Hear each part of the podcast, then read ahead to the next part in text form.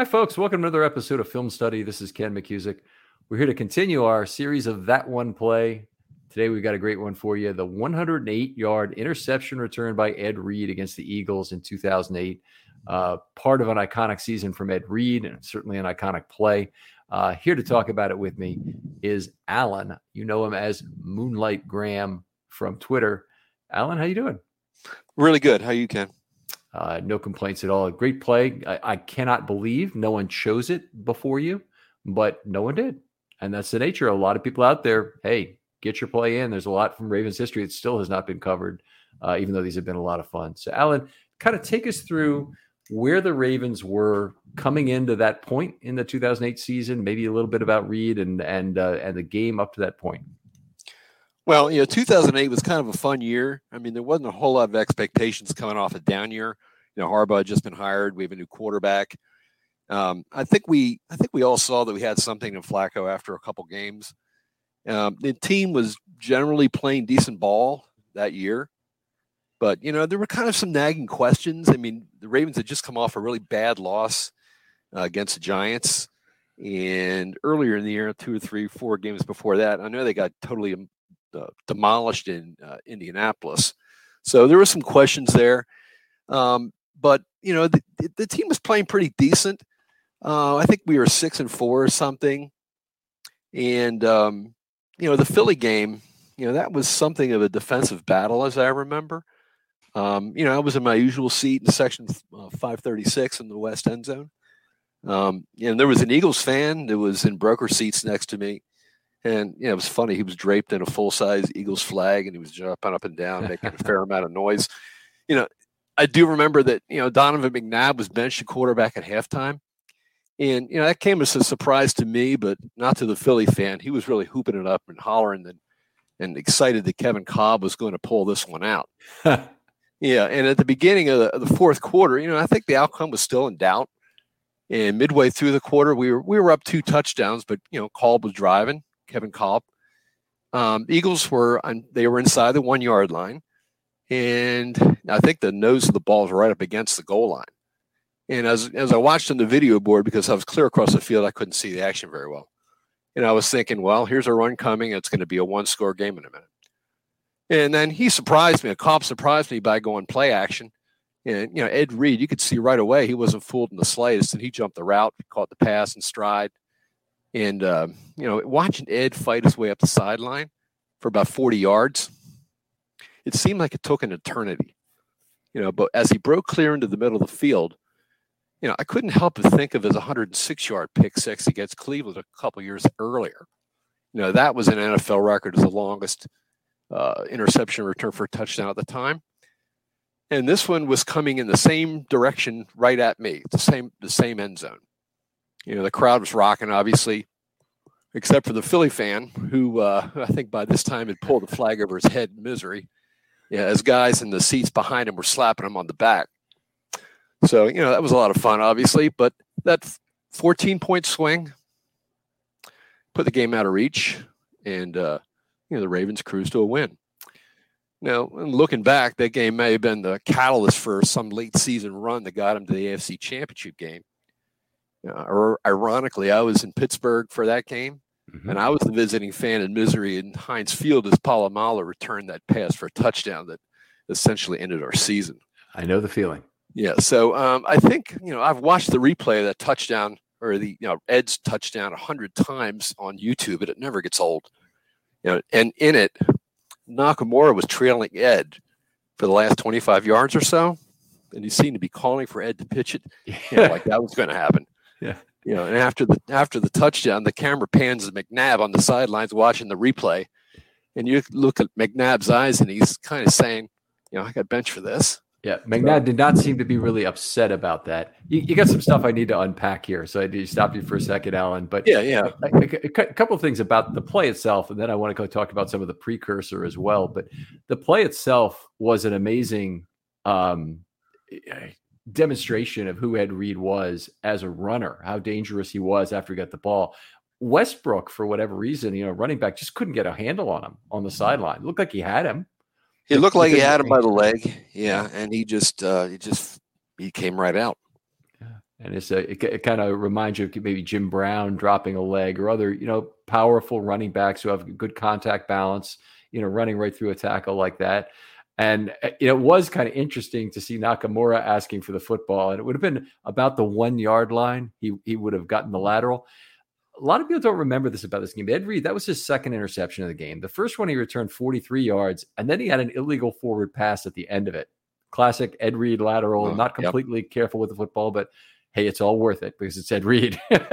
and that the Ravens still retained possession of the field goal, but he ran it all the way down, I think, to about the six or seven yard line before he made this illegal pass. And they were offsetting penalties, and the ball got spotted there, and the Ravens ended up uh, uh, scoring on that drive. But uh, still, a, a an unbelievable game in an unbelievable season for Ed Reed, where he had five two interception games that year, which NFL record.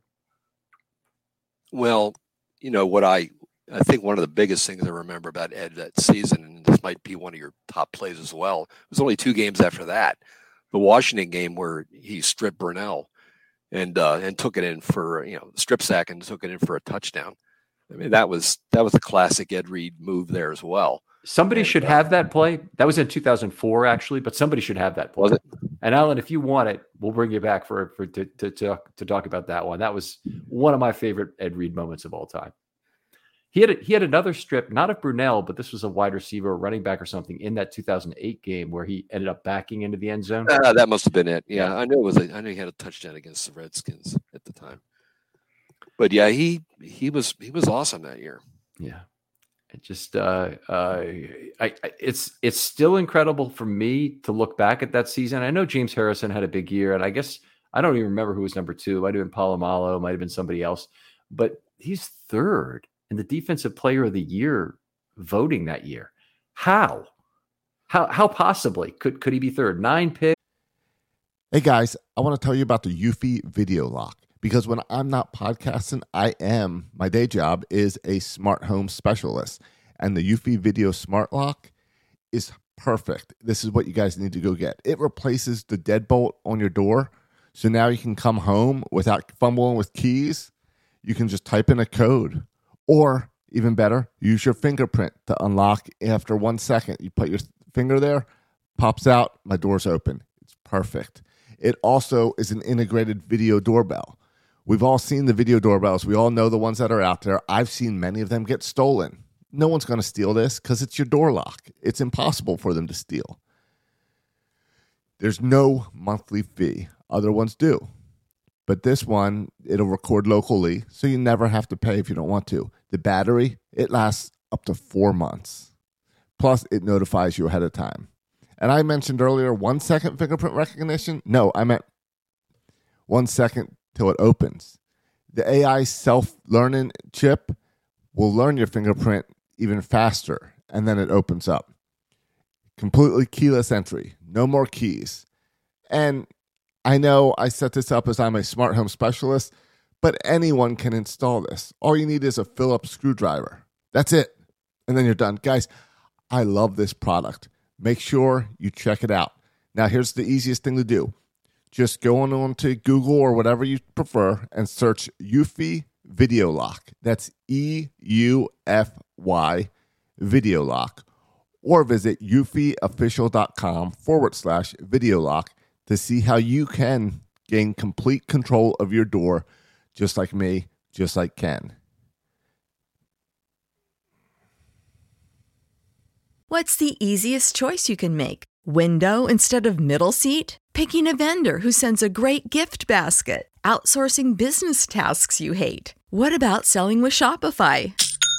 Whether you're selling a little or a lot, Shopify helps you do your thing, however you cha-ching. Shopify is the global commerce platform that helps you sell at every stage of your business. From the launch your online shop stage to the first real life store stage, all the way to the did we just hit a million orders stage. Shopify's there to help you grow. Whether you're selling scented soap or offering outdoor outfits, Shopify helps you sell. Wherever and whatever you're selling, Shopify's got you covered. Sign up for a $1 per month trial period at shopify.com slash try. Go to shopify.com slash try now to grow your business, no matter what stage you're in. Shopify.com slash try. Catch those springtime vibes all over Arizona. Break out of the winter blues by hitting the water at one of our lake and river parks. Take a hike among the wildflowers. Just make sure to stay on the trails and leave the flowers for the bees. Discover Arizona's best kept secret and visit azstateparks.com slash amazing to start your springtime adventure. 264 return yards. You know, he, he, recovered two fumbles. He caused another, had a touchdown on a fumble return. Uh, I just, none of that made sense. It's one of the greatest turnover years in NFL history. And uh, I have a hard time uh, understanding how he could have been robbed so badly of a second DPOY. You know, it's funny uh, in in that year and in succeeding years. You know, the thought occurred to me often that I think we're taking this guy for granted. I think, you know, and you, you see him every week, but you just don't realize how spectacular he is until, you know, somebody like that retires. And you, and you say, wow, we really never knew what we had. You know, something else. Yeah it's one one of the things. I mean, there's so many things to love about Ed Reed in terms of his anticipations, his instincts, how he played really faster than his 40 time, all of that. But Ed Reed, in terms of looking for the pick on the overthrow, was unbelievably good. And some safeties, they just only they only have one place that they go to. They go DeShon Elliott comes to mind as a guy, and not to beat on him because he's pretty good safety, but he would go directly for the midsection of the receiver like a guided missile trying to dislodge the football. Well, that's not really a free safety's job. A free safety has to has to have a lot of measured risk involved in the play, and oftentimes he's playing for the overthrow in a bracket, which usually means you can't really affect the coverage directly, but you're really playing for either a tip or an overthrow to to make a make an interception. We've got that again with Stone and with Williams both. To have two free safeties on the same team who both have that same kind of um, loose bracket capability is really unusual. So uh, uh, exciting. Well, it is nice to. It would be nice to see uh, a real true center fielder again. Mm-hmm. Somebody who's really got the ball skills that Ed had. It's been a while. It, it, we may be waiting the rest of time for that. We we may never see another one in our lifetimes. Uh, and, and if he played for the Ravens, it would be the the strangest of coincidences. But uh, but I'm happy with who Marcus Williams and Stone are. You mentioned the two quarterbacks. I mean, uh, they were both terrible. An odd statistical anomaly from this game. Uh, we had, let's see, let me get let me get to it because I want to be making sure I report this correctly.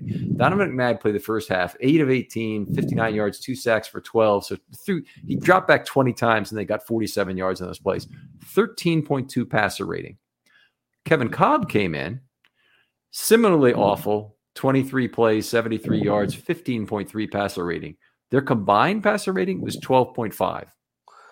Weird yeah, statistical was, Yeah, he was awful. Um, you know, one other one other thing about Kolb and that throw. If you look at the throw, he he threw off his back foot. I mean, he was mm-hmm. throwing as he was pe- backpedaling, and it was he didn't get a lot on that ball. So I think that had something to do with the uh, the uh, it, he didn't have a lot of velocity on it. And I think that's one reason why Ed kind of undercut it. Yeah. Ed, Ed, uh, the, the announcer on TV, I think, really had it correct that he kind of baited him into the throw the whole yeah, way, well, knowing he could undercut it. Yeah. Ed, did a lot of baiting throughout his career. yeah, outstanding stuff. Uh, you know the, the, the the defensive effort by the Ravens, and it was this was uh, the 2018 to me is one of the greatest Ravens defensive teams up there with 2000 and 2006 in terms of being uh, truly spectacular. But they only allowed the the the Eagles one touchdown, and it wasn't on defense; it was on a kickoff return. So, uh, right, 100 yards. Right, it was a 100 yard kickoff return. Remember that. So, uh, anything else to say about this or the aftermath, maybe of the game in terms of of where it went, Alan? Um, not other than you know what I already said was it just felt like they they went on a run after that. I mean, I know they lost another game and whatnot, but they, they seemed to really start putting people away. And uh, the other the other game in that season was the Dallas game, which was that was kind of nuts as well. And mm-hmm. they came out of the the, the Texas uh, Stadium closing party with a with a win, and it just it just felt like it. You know, when I went to Pittsburgh after the uh, you know for the AFC Championship, I thought we were destined. I thought we were just destined to go to Tampa that year, and it was really so surprising when we didn't. But hey, that's what that's why they play the games. Yeah, tough tough loss for for the Ravens. Uh, yeah, we we go to the playoff games, and the, the the win at Tennessee was extraordinarily special. It looked a lot, an awful lot like that 2000 game in terms of the the you know beating the number one seed on the road, right. bunch of turnovers, you know being being part of the the uh, uh, component to it, a seven seven halftime score in both games. There's so so so many similarities. It's not even funny. And and then they you know they, they beat Miami pretty handily, and then they they uh, uh, went to Pittsburgh for the AFC Championship and looked like you know they certainly had played the Steelers even that year, even though the Steelers had had won both of the games. Right. Um, and and it looked like they they had a real chance. We got the news beforehand. The Arizona Cardinals had already won the NFC Championship, which really looked like a winnable Super Bowl. And unfortunately, you know, the the the drive that wasn't the Ravens got remarkably stayed in the game against the Steelers in that game and, and we're in position then to drive up the field. If the if it had been a Lamar Jackson, nice slow death drive, they'd have they'd have been in the Super Bowl that year. But it was Joe Flacco, and unfortunately, it ended up with a uh, with an interception after just one first down. Well, you know, we had another Hall of Fame safety take care of us there. So, yeah, you know, they they giveth and they taketh away. There you go. Well, appreciate having you on, Alan. Uh, you're welcome back anytime you like. Would I'd really love to talk to you about that the uh, the Brunell strip sack. I think that'd be a fun one to do. Uh, tell folks where they can reach out and talk football with you online. Uh, well, um, Ravens, um, at Russell Street Report, generally, I, I, uh, I hang out there. Um, that's basically it. What's your handle on on RSR? Uh, Camden Yard. Camden Yard. Okay, very good. Well, Alan, uh, really appreciate having you on. If you're other folks out there, maybe some RSR folks, and you're interested in doing a show on that one play, please reach out to me on Twitter. DMs are always open. I'd love to hear from you. I promise I'll get back to you very quickly, and we'll get a quick turnaround on on recording the episode. Alan, thanks again for coming on. Really great recollections of this game and some some very fond memories from it. All right, you're welcome. I'll talk to you next time Bye. on Film Study.